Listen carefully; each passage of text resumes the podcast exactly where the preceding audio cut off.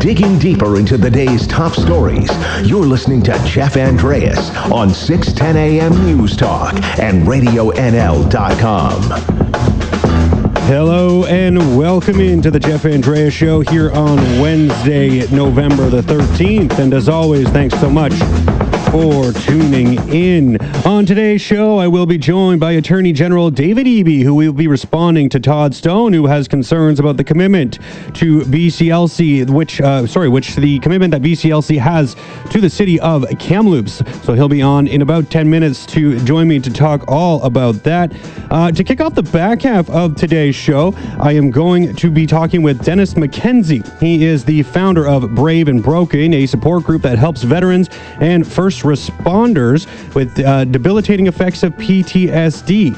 I will also be chatting with uh, Justin Whitehall, who uh, uh is uh, with uh, Brave, and, or sorry, he is with Avail Cannabis Clinic in Ontario, and they are looking to do some research about the uh, connection with cannabis use and whether it can have a positive impact on uh, PTSD. And then to end off today's show, I will be joined by John Shmuel, who is the managing editor of lowestrates.ca. We will be talking about finance, financial literacy and the importance of knowing how to talk money. As the uh, son of an accountant myself, you would think I might know a thing or two when it comes to how to invest and handle the dollars and cents part of life. While I was hanging out with my dad on the weekend, he was trying to explain some things to me, probably for about the 100th time or so that we have had the same conversation. And uh, needless to say, I still don't know what I'm talking about. So we'll uh, have a chat with John Shmuel at around 9:50, so stick around for that. But to begin today's program, I am going to be talking about financial insolvency as it relates to businesses. I am joined now by MNP insolvency professional Dean Prentice. Dean, thanks so much for coming on. Good morning, Jeff. Thanks for having me on. Yeah, you're starting to become a bit of a regular here with me. So uh, thanks so much for uh, for coming on. I really appreciate you taking the time. Well, I'm glad glad you have an interest in it because a lot of people who have a financial problem, they're uh, scared or embarrassed to talk about it. They don't know who to turn to, and so I think they get a lot of information from from your station and from your from your program. Yeah, uh, and I think it's important information to get out there, like you had mentioned. Um, so in our previous chats, we've talked kind of about the personal side of things, but this new uh, data that's been released by the uh, Office of the Superintendent of Bankruptcy talks about the slowing Canadian economy and how it's kind of resulted in the first year-to-year increase in business insolvencies in almost 20 years. A uh, number of businesses that failed in the past 12 months, uh, from September 2018 through September 2019, was up 4.1 percent compared to the same period, as I mentioned in 2018. So, um, can you tell me a little bit about what this might be attributed to? Is there a, is there a particular reason why you can pinpoint businesses are struggling more here in the last year compared to the last two decades prior? Well, certainly there's been the, the advantage of the low interest rates over the last number of years that credit was easier to access. People were able to uh, borrow money to, to grow their businesses. But certainly in the last little bit with uh, problems with tariffs, problems with mills shutting down, with uh, mining softening. Businesses have had a lot more problems trying to attract interest. And I think the interesting part is in British Columbia, the rise year on year has actually been over 23% in business insolvencies, bankruptcies, and proposals, which is a remarkable increase over the year. Yeah, and when we're looking at BC specifically, like you mentioned, up over 23%, almost, uh, you know, a full 25, one quarter. Um, that obviously doesn't sound very good. I mean, is that just a result of, um, you know, sort of the, the types of businesses that we deal with here in British Columbia? It certainly is. The resource industries are having a tough time. Uh, mining in the in the interior, oil and gas up in the Peace, uh, softwood lumber, but the, the trend hasn't just started now, uh, there's been an increase that's been going on for the last year. Now, I think it is interesting, though, with businesses compared to personal insolvencies, bankruptcies, uh, business bankruptcies have actually gone down year on year. So more businesses are actually restructuring, doing a proposal, which means that they may not be going out of business, but they're trying to negotiate a settlement with creditors. And I think that's very encouraging because that keeps businesses going and keeps people employed.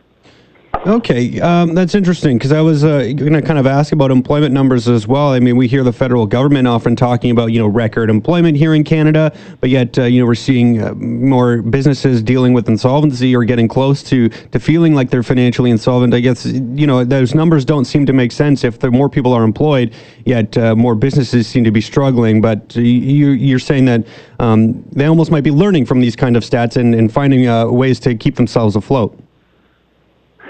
Right. So the difference between the bankruptcy and the proposal, often in bankruptcy, the business is shut down or it's sold or it's shuttered. Whereas in a proposal, it's an insolvency filing, but it means that businesses are trying to find a way to keep operating and uh, they, they don't go out of business. Now, the other thing is, it's a little bit misleading because most businesses that close don't actually file a bankruptcy or a proposal. Most often, what happens is when a business closes, the owners of the company have got personal guarantees or debts owing to the for taxes that they become personally liable for, and so they're filing a personal bankruptcy proposal and not not bothering to bankrupt the company. And I think that's part of the reason why we see the business bankruptcies going down a little bit, but personal insolvencies going up. Okay. Um, and and this isn't uh, completely a, a, trend across all sectors. I mean, uh, I looked. there was a small uh, increase or, or a, a, you know improvement, if you will, on things like retail side. Uh, is that is that the same situation we're seeing here in BC? That's the national trend, but is that the cra- case here in, in British Columbia as well?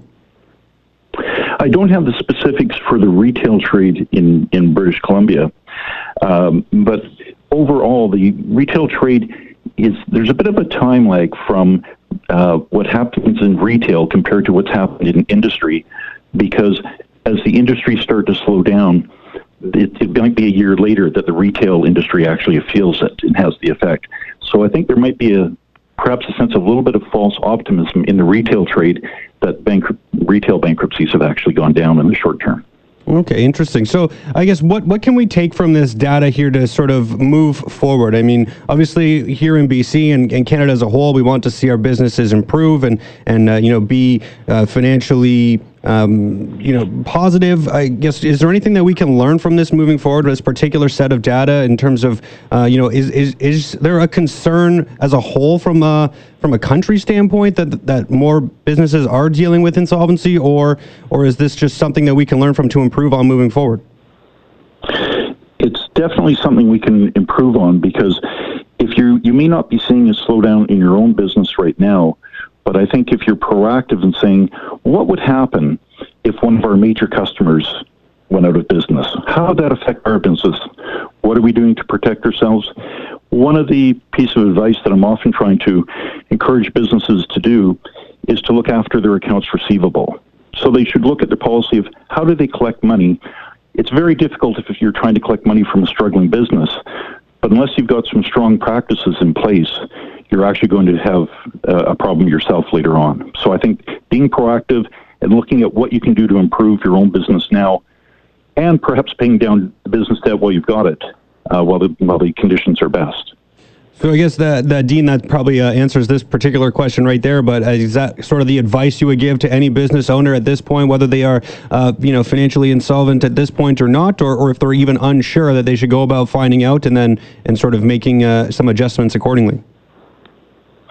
I think that working with their uh, their financial professional to look at how their own uh, business is operating, it, to understand what the trends are. Is their accounts receivable is it is it increasing? Are they collecting less cash? Are they having a tougher time um, uh, building up their own cash reserves? So I think trying to be active now and talking to their own accountant to say what should we be doing, what should we be improving on, will really help people avoid uh, a, a business insolvency later on. Well, Dina, I think that pretty much wraps up our time. Is there anything else you want to throw on the table here before I let you go? Well, I think if someone is having a financial difficulty, whether it's personal or business, the most important thing that they do is that they look for a professional who is regulated and uh, trained in the, in the uh, business of helping people get out of debt. And they should first thing they should ask anyone giving financial advice is if they're a member of the Canadian Association of Insolvency and Restructuring Professionals, because those are the we're the only people who are actually licensed and trained to help people deal with their financial difficulties. Fantastic, Dean. Well, thanks so much for coming on. I really appreciate you taking the time. I think this is very important information. And uh, like I said, we've uh, had these conversations a few times now, and I'm sure we'll have a, a few more in the future. So thanks again, and, and we'll talk to you again. Thanks very much, Jeff. Take care. You as well. That was MNP insolvency professional Dean Prentice. Coming up after the break, I'll be chatting with BC Attorney General David Eby about BCLC and his response to uh, some comments made by MLA Todd Stone yesterday. So stick around for that.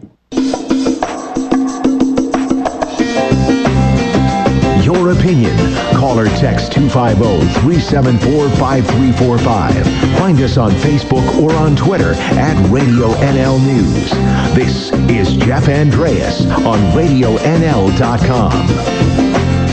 Welcome back into the Jeff Andrea Show here on Wednesday, November 13th. And as always, thanks so much for tuning in. Uh, there is some concern from some out there that perhaps BCLC isn't as committed to Kamloops as has been previously stated. Yesterday, Kamloops South MLA Todd Stone was on NL Newsday speaking with Brett Mineer on this very issue. Uh, here to respond to some of those comments is BC Attorney General David Eby David, thanks so much for coming on. Thanks for having me, Jeff. So, uh, concerns about senior BCLC staff all being in Vancouver, uh, with only interim CFO Tom Kay currently based in Kamloops. BCLC uh, says that the president and CEO Greg Moore, who's filling in while Jim Lightbody is on a leave of absence, is splitting time between the two cities. But you know, why why do these concerns continue to keep coming up? Do you have any reason why you know these conversations seems to have uh, so ma- so much legs? Well, I mean, I'll certainly acknowledge some frustration about it. I mean, the, the previous government reduced the number of Kamloops employees in their term uh, from 2013 to 2017 by 34. Uh, our government added in those 34 plus two more, so they're back at the highest level of Kamloops employees since 2008 on the numbers that BCLC gave me most recently. And uh, and despite that, and I, I think it goes back um, uh, to be frank, to the decision of government to prioritize uh, building, you know, the the patient care wing at Kamloops Hospital and schools and other priorities rather than upgrading the BC Lottery Corporation headquarters, which was the previous previous government's priority. Um, and uh, you know, the the MLA uh, Todd Stone, uh, Peter Milobar were out there saying, "Oh, this means that government's not committed to Kamloops." Absolutely not true. Uh, we've increased the number of employees at Kamloops. The only reason uh, why uh, there, there there's been a significant uh, change at the top at BC Lottery Corporation is because of a very serious illness of uh, Jim Lightbody. Um, and uh, he is he is taking time and necessarily so for his health. So I, I do find a little bit of frustration. I understand where it comes from, but it's important for me to come and again and again, and I'm glad to do it uh, because I believe it very firmly, uh, put on the record that we are committed to Kamloops, uh, to BC Lottery Corporation being a strong, uh, important corporate cornerstone in Kamloops, and our decisions uh, reflect that.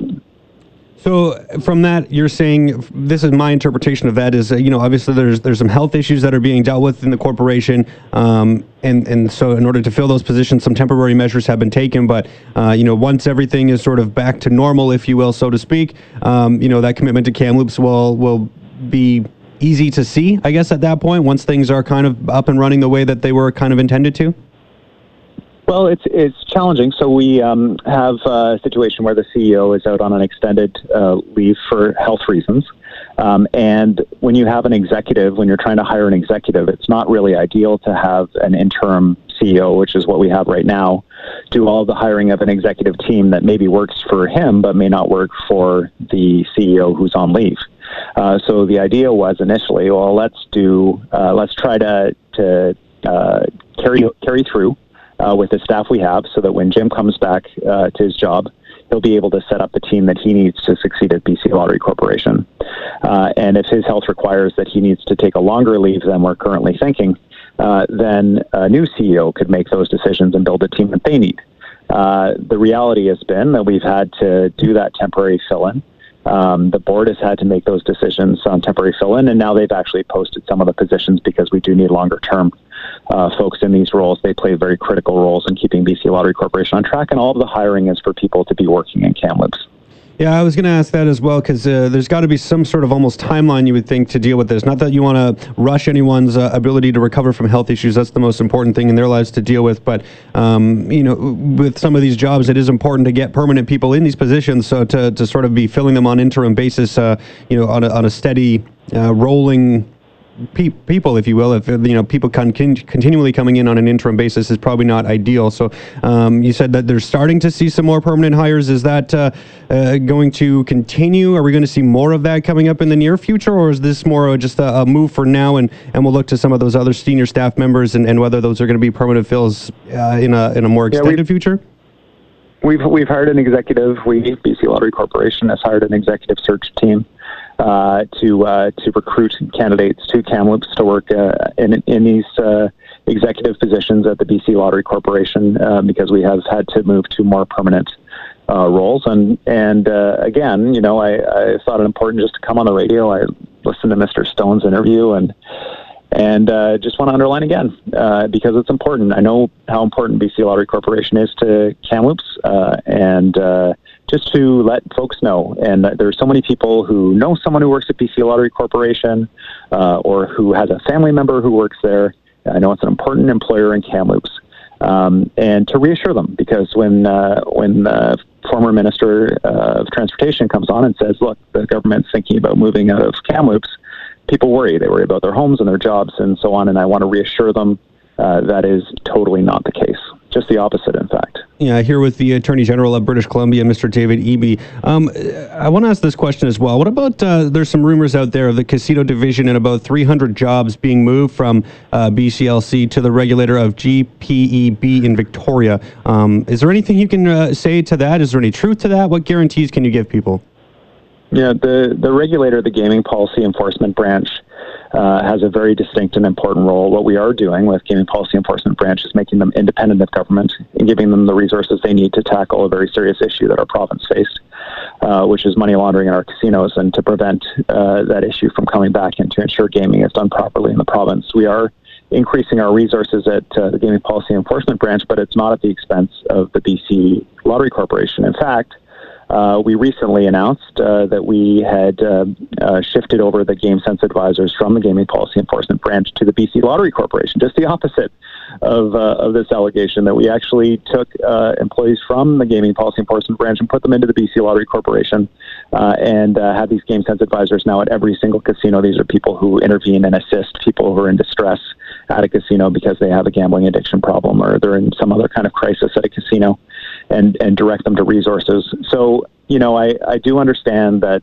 um, that somebody sent an email uh, that said that this was happening. Um, I don't know anything about it, and I'm the minister responsible. Uh, I do know that we are increasing our resources for the regulator to crack down on money laundering. Um, but uh, as far as I know, uh, and uh, I can assure uh, BC Lottery Corporation folks that we need them to continue to do their jobs uh, and we we are not uh, removing 300 people to put them into the regulator. Uh, I have about a minute left here, David. Is there anything that you can uh, add in terms of the whole uh, money laundering investigation that is ongoing? Is there any update that you can provide with uh, where that situation is right now? Yes, we've established a public inquiry into money laundering and and certainly in BC casinos, but more broadly in in the economy in British Columbia and. Uh, the goal of this is to get uh, to identify issues and to make recommendations to government in a really transparent way, so that people can have confidence in the direction we're heading on this file that we've got under control. Uh, we have a number of reforms that are in place, including in relation to the regulated I talked about, but also uh, beneficial ownership of, of property registry that'll require people to actually declare who owns property. Uh, that'll be coming in in the spring. That'll be a significant tool for law enforcement. We now have a tool where you have to declare who owns companies in British Columbia. You can't own them anonymously anymore, and police and tax authorities can uh, can request that information from the registrar. Um, so there are significant reforms that are underway. The public inquiry has just wrapped up sort of a public uh, uh, feedback process where they got suggestions from British Columbians about what to look at. And they will begin uh, their hearings in the spring with witnesses, cross examination, and what people might be used to in terms of a more formal public inquiry process. Well, Mr. Eby, thanks so much for coming on with me today. I appreciate you taking the time, and uh, hopefully we can uh, catch up again in the future. I really appreciate it. You bet, Jeff. Thanks for having me. Awesome. That was Attorney General David Eby. Coming up after the break, I'll be chatting cannabis and PTSD and the impact on our veterans. So stay tuned for all of that. Radio NL, RadioNL.com. Local news now. Listening to Jeff Andreas on Radio NL 610 AM News Talk and RadioNL.com. Welcome back into the Jeff Andreas Show. It is Wednesday, November 13th. We're now two days removed from Remembrance Day, but that doesn't mean it's time to forget about our veterans. I am joined on the line now by the founder of Brave and Broken, Dennis McKenzie. Dennis, thanks so much for being on here with me. Hey, thanks for having me, Jeff. And I'm also joined on the line by Justin Whitehall, the director of the Avail Cannabis Clinic in Ontario. Justin, thanks for being here as well. Thanks for having us, Jeff. So, uh, reason I have you both on here with me at the same time, and, and we'll sort of get into that in just a couple minutes. But, Dennis, first things first, I wanted to ask you just sort of about your connection to veterans in this country and, and why this is something you wanted to be involved with. Sure. So, uh, I myself am a veteran. I was in the Canadian military for nine years. I was released in 2013 with PTSD uh, following a tour of Afghanistan in 2007. So for me, it's uh, been a struggle uh, ever since I came home in 2007, and for many, you know, we continue to lose soldiers, uh, you know, almost monthly, and uh, it's just something that's very dear to me. So I uh, I started this organization to help other veterans and first responders alike to uh, you know get come together and uh, help each other. Really, that they're all dealing with the same things because that's really where the help is is with each other. Yeah, and, and I think this is good timing with, like I said, Remembrance Day just a couple of days behind us. I think most people know and understand that, that mental health is a serious and growing issue just in general, but those in our armed forces, I mean, it, it makes sense that they would experience mental health issues at a higher rate. But um, do you know just sort of how much more of an issue it is compared to the general population? Like, do you have any idea what the rates are of veterans that are dealing with mental Ill- illness when they return from service? Unfortunately, we we've been getting many different varying reports. Uh, the most recent one um, that I had seen from Veterans Affairs was a couple of years or a year and a half ago, and it was uh, combat veterans in their early 20s were about two and a half times more likely than the average population. And uh, I mean, that's it's really tough to say. That's the best that I had seen, but it's really the, those stats aren't there. And, and every year when Remembrance Day comes up, we seem to have the conversation on a national level about the supports and services that are available to veterans once they leave the Army. Um, I mean, can you just sort of give a, a quick anecdotal uh, um, portrayal of sort of how the system works? I mean, it seems like it's a really difficult thing for, for soldiers to navigate once they are, you know, uh, no longer uh, employed in the armed forces, once they are uh, returning home from, from overseas or, or no longer serving. I mean, it just seems like uh, it's a really difficult uh, sector for them to navigate to get mental health or, or just sort of health supports in general, but particularly when it comes to mental health? Uh, I mean, all of it in general. I mean, if you spend, I'll use myself as an example. I spent nine years in the military. I went in in my very early 20s. It's essentially going from your parents' basement to the military, where everything is a certain way, everything is lined up a certain way. You know your life goes a certain way down to your dentist appointments. You're forced to see the dentist once a year. You don't have to worry about your own teeth. Um, when you then come and you're battling mental health, Ill, mental illness or mental health issues, and you're now released into essentially an entire new world where you are now responsible 100% for yourself. You're not prepared for that, and the transition from military to civilian life has not been perfected yet in order to uh, really, really aid in that that the best it could. There are a lot of things that could be changed. There are changes that have been made, and things, you know, strides are there, but we're still not there. Uh, now, now, Justin, uh, you know, obviously you're with a, a, cannabis corporation here, and, and I have you on for a particular reason. So you were in attendance at Parliament Hill, uh, from what I understand, on Saturday, which was, uh, you know, part in a demonstration here for the Brave and Broken organization. What what was your role in in being there to raise attention to this issue? Yes, so Avail Cannabis Clinics has been recently working with a group of Canadian military veterans that suffer from post traumatic stress disorder, and we felt that it was our responsibility to do what we could to um, raise awareness on the issue and um, provide an actual physical um, demonstration. And it was also a time for us to um, announce how we're honoring these heroes as as an organization by launching, a, um, well, very shortly, we're going to be applying for ethics approval and engaging on a prospective observational study with a primary objective of generating clinical data that supports the development of practical dosing recommendations for vaporized medical cannabis for PTSD specific symptoms within the military and first responder community. Because to date, um, much of the evidence rem- to cannabis's efficacy remains anecdotal. And this study involves a renowned psychiatrist from Toronto, and our findings will be published in a medical journal late next year. And um, also, these findings will have the potential to help thousands of Canadian military veterans and first responders in the future, um, and also provide general practitioner, practitioners across the country with a recommendation starting point in regards to prescribing cannabis for specific PTSD related symptoms. Now, Justin, you're going to go about applying for approval to, to basically perform this study.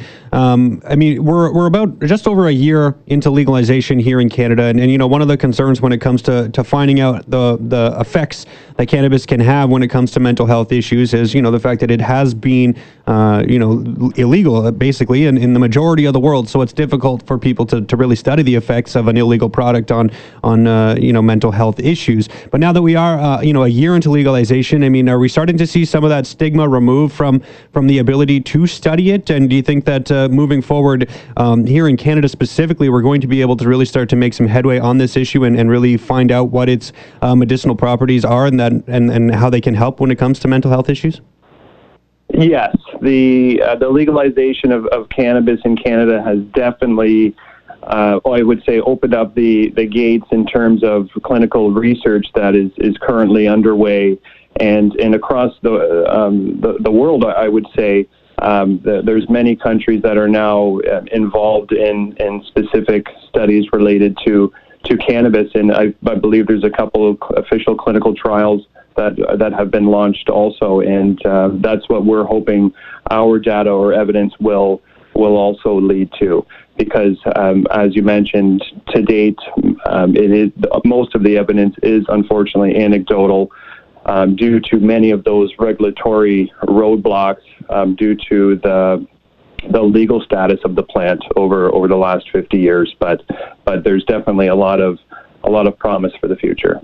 Uh, I'm joined on the phone here by Justin Whitehall, the director of the Avail Cannabis Clinic, and also with Dennis McKenzie, the founder of Brave and Broken. Dennis, I want to ask you about this as well, since uh, you know, looking at a, a clinical trial here, um, or, or, just sort of a study, if you will, I guess, to do more research on the effects of cannabis as it relates to mental health and with and PTSD. What what is your experience when it comes to uh, how veterans are using cannabis? I mean, uh, it's been basically experimental, I guess, at this point in time. We have seen people be um, prescribed cannabis as a way to try to deal with things like their mental health issues and with PTSD, but it's purely just, I guess, speculation that it might work or it might work for certain individuals. So, what are you hearing from people who are, you know, a part of the Brave and Broken organization? Are they um, interested in finding out more? Are they just using cannabis as a way to deal with it, uh, not necessarily knowing the the effects? Or, or can you just describe sort of what the relationship is, I guess, between veterans and cannabis use at this time, and and how we want to see it improve moving forward?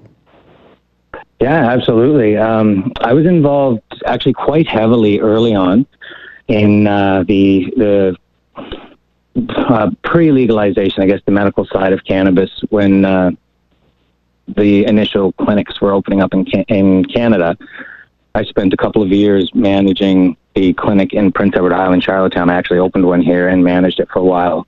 And the main goal of that clinic was to help veterans get prescribed with cannabis. So uh, there are, there's a large population in Prince Edward Island that is using cannabis medically for PTSD with great success. Uh, I myself have been using cannabis since 2015 for my post traumatic stress.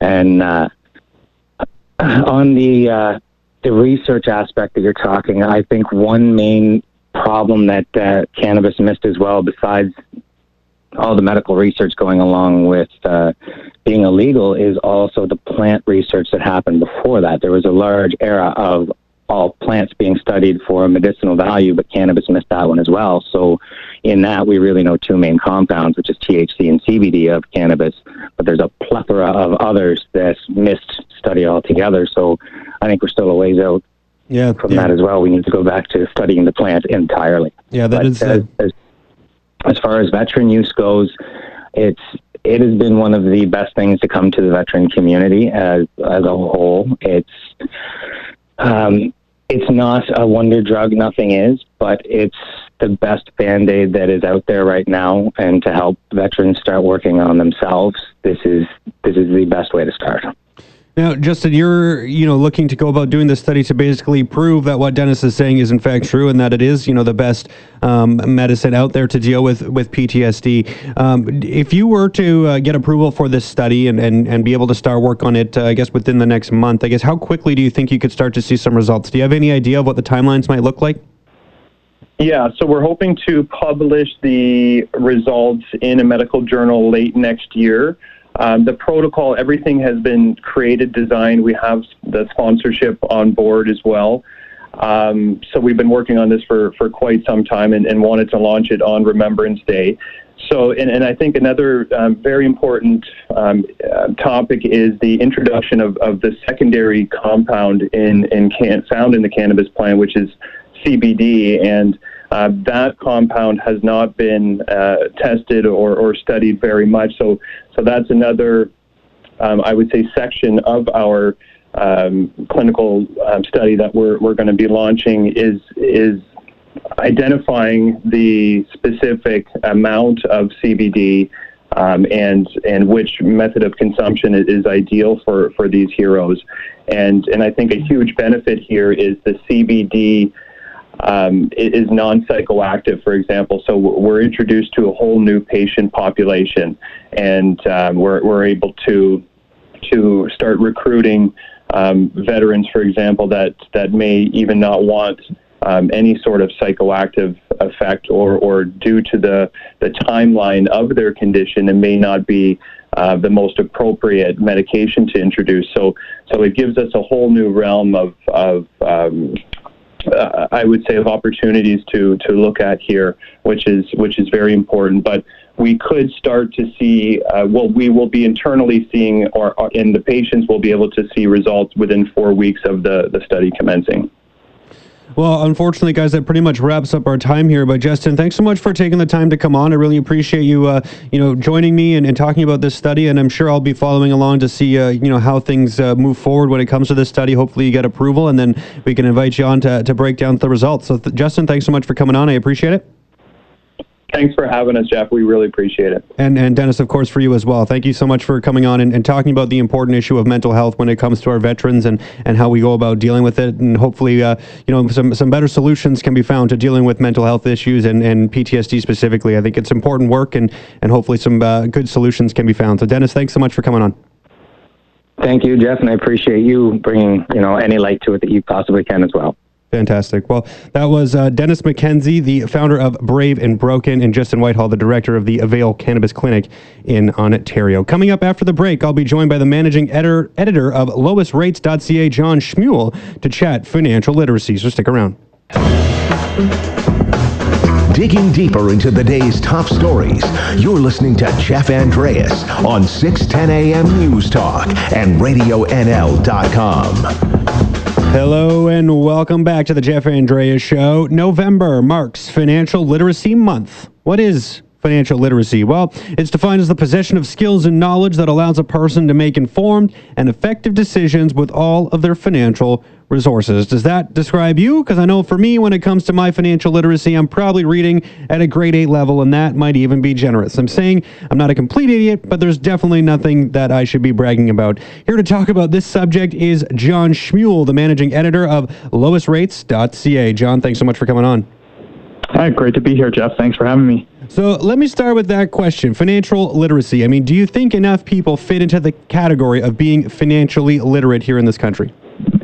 Unfortunately, not at all. Um, we actually did a survey here just uh, last year that asked people 15 basic questions about personal finance, and we found out that the majority had no idea uh, about really simple topics like the difference between, or, or for instance, whether you could get a free checking account uh, versus having to pay for a checking account every month. Uh, people didn't know that there were free options out there.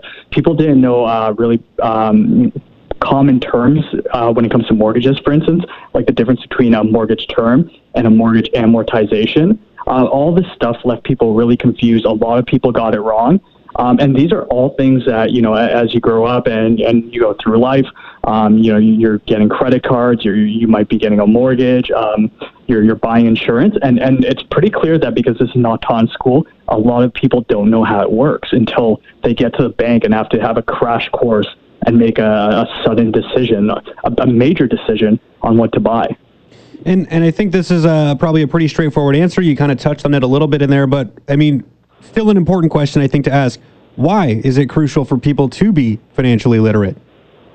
Yeah, it's it's so important, and and and and and the big reason is because some of the biggest things that happen to us in life like buying our home or buying our first car involves having to know have financial literacy understanding how the product works even with a mortgage right? I mean there's fixed versus variable interest rates there's open versus closed mortgages and you get hit with all these terms as you're you know really stressed about maybe you're in a bidding war right? You're about to buy a house um, you've been house hunting you're you're you're you know you're busy uh, you finally think you have the house and all of a sudden a mortgage question comes up and it's like wait you're about to make this major decision on a three hundred four hundred thousand dollar mortgage and and and you have like you know this hour to sit down and go over everything and try to digest and make a decision um, so you know it's it's super important that you're prepared for this beforehand and and like I said, you know, a, a lot of you know depends on the province. Some provinces are making efforts to try to you know teach financial literacy in high school, um, but a lot still aren't, and and that means that students graduate. Um, you know, maybe knowing algebra, but they have no idea about credit cards or insurance and mortgages, and, and that leaves them vulnerable. Yeah, I, I, my opinion, think it's absolutely something that should be taught in our schools. Like, uh, I'm not on here saying that science isn't important to learn, but like, not everyone's going to become a scientist, but every single person is going to come into contact with some amount of money at some point in time. And not everyone can necessarily afford to have a, a money guy to deal with it. So, John, I mean, you know, we've heard pushes for this kind of thing in the past. I mean, you were talking about how there seems to be more of a, a willingness to, I guess, at least consider teaching uh, financials in school. I mean, should more kids be learning finances in school? Do you believe that it is something that should be taught in our high school and not left up to people to kind of figure out on their own once they're done? Oh, absolutely. There is no reason that any high school should not be teaching uh, personal finance and teaching kids how to be financially literate because the only people that benefit from that is, is the financial industry, right? Uh, of course, you know, banks and, and credit card companies don't want people to be financially literate because, um, you know, you, you can get them into more debt. They they'll take on products that necessarily aren't good for them, but might be good for the bank's bottom lines. And now I'm not saying financial, you know, the financial industry's out to get people, but they have no incentive to to have people financially literate. So really, it's up to the government to say this is something important. This is something that we should be teaching in schools, um, and I think it's hugely valuable. It's one of the most valuable things that kids can come out of school with really having a firm understanding of how to manage money. And that ensures we don't have people you know making bad decisions when it comes to debt drowning in debt and making their financial problems worse uh, about a minute left here, John. So that's sort of the, the way to kind of fix this moving forward for people who are in school now and graduating in the near future. To learn this kind of skill in school is is going to help when when they do become an adult. But for those who are you know living the adult life now uh, and aren't necessarily financially literate, what what is the solution for them? What can they go to do to go about becoming you know better when it comes to their finances? Honestly, there's so many resources online. You really, the first thing you have to do is just get into the mindset. There's this mindset a lot of people fall into that I'm bad with money or, or I, I, you know, money scares me. You have to get rid of that and just say, okay, I'm not bad with money. I just haven't learned about it or I just don't know about it, but I can teach myself you know, go online, start looking up some of the, the, the, the, key things that going on in your life. You know, do you have credit card debt? Go online and see what people are saying about credit card debt, what experts are saying about credit card debt, what you can do. Just take that first plunge. And, and that's going to kind of open a huge door to you where you start to become more confident with your money and you're going to make better decisions. Well, John, thank you so much for doing this. Like I said, it is Financial Literacy Month, and it is something that, uh, you know, probably deserves more than one month worth of uh, talking about, but at least we talked about it here today. So thanks so much for coming on with me and raising some awareness about this important issue, and, and hopefully uh, soon we'll see this being taught in our high schools. John, thanks so much. Yeah, definitely. Thanks for having me, Jeff. Awesome. That was John Shmuel, the managing editor of LowestRates.ca, talking financial literacy. Well, that about wraps things up for me here today. I want to thank all my guests one more time for joining me, and of course, a big thank you to all of you for listening. And And remember, whether you join me here for a short while or a long while, just know that I enjoyed our time while it lasted. I'll be back here tomorrow morning at 9.